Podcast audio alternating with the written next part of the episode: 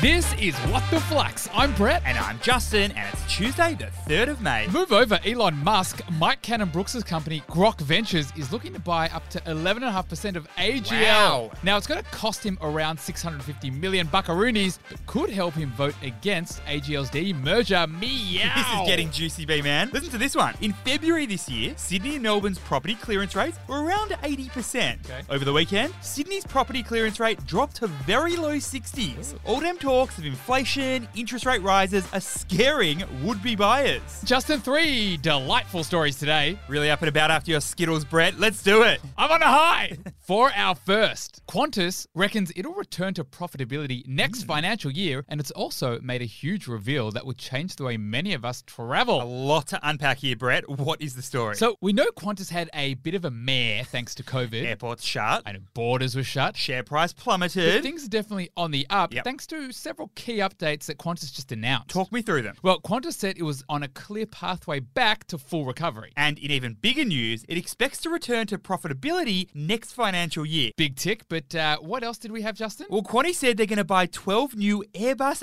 A350s, and these babies will fly direct routes from Sydney and Melbourne to London and New York. Wait, so no 12 hour stopover? Not if you can afford it. That's good news for Airbus and Qantas, but shocking for Boeing, Jazzy Boy, which has been through the ringer over the last Mm-hmm. Yeah. few years. so, what's the key learning here? Airbus and Boeing hold a pretty tight duopoly in the jetliner space. And these two are like Kanye West and Pete Davidson, very bitter rivals. We're just thinking that myself, Justin. And the competition between these two, i.e., Airbus and Boeing, has been going on since the 1990s. you see, Brett, these two both look the same. They kind of act the same, but the division runs real deep. and both companies pretty regularly accuse each other of getting unfair handouts. And Brett, 2020 was pretty much a write off for both Airbus and Boeing, but 2021, that saw Airbus edge ahead. now, that's in terms of aircrafts delivered and most flights. Mm-hmm. and it looks like Airbus could be edging ahead once again in 2022 thanks to this new deal with Qantas. But hey, the year is still young.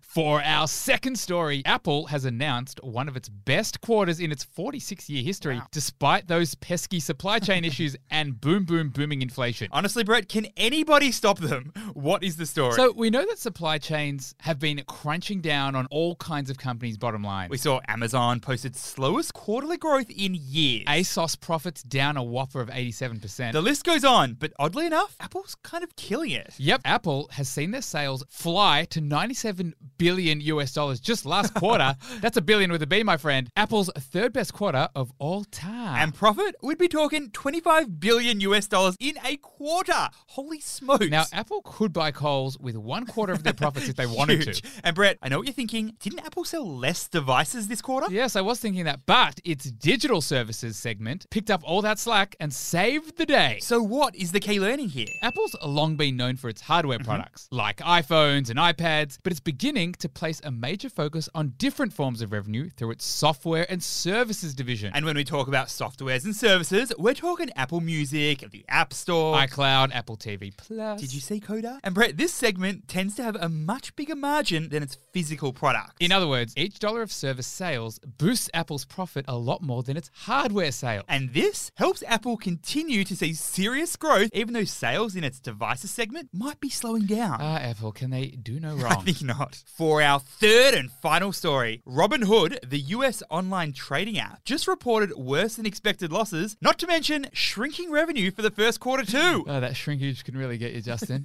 How the mighty have fallen, my friend. Tell me more. So Robinhood is the OG online trading platform for US retail investors. You know, like the rookies of the bunch. Now, Robinhood kind of became famous or infamous Mm-hmm. during last year's GameStop saga. and they went public just a few months after But it. since its IPO, things have kind of gone from bad to worse for old Robinhood. Let me take you through it, B-Man. Mm. For the three months to March 31, Robinhood's revenue was down 43% from 12 months ago. If I look over here, its losses were at around 392 mil. And what's ironic is that Robinhood's whole premise is that it makes trading affordable, which has helped it acquire customers. But now, my little friend, it looks like this business model might be posing some issues for their bottom line. so what is the key learning here? the freemium model is a specific type of business model where products are offered for free with the intention to upsell to non free. In other words, premium. I'd be thinking apps like Spotify or Duolingo or even Candy Crush. And Brett, while not charging for a traditionally paid for service does help acquire customers, it does have a pretty fatal flaw. It can be a bit of a risky way of making money, You see, when companies have free apps, they're supporting a large number of non paying customers. which can lead to a major cash burn pretty quickly. now, for old Robinhood, it found that out the hard way and had to cut around 9% of its workforce. and now they're seeing revenues plunge again, so it's going to be interesting to see where Robinhood takes this business. My word. Flux family, are you in HR or people and culture? And do you want to improve the financial well being of the people at your company? We've got the perfect solution for you. It's called Flux at Work, and already on board, we've got Kogan.com, Grad Connection, Tixel, So if you want to check out what it's all about, head to flux.finance slash work. and the link will be in the show notes. Thanks for listening, and we'll see you tomorrow.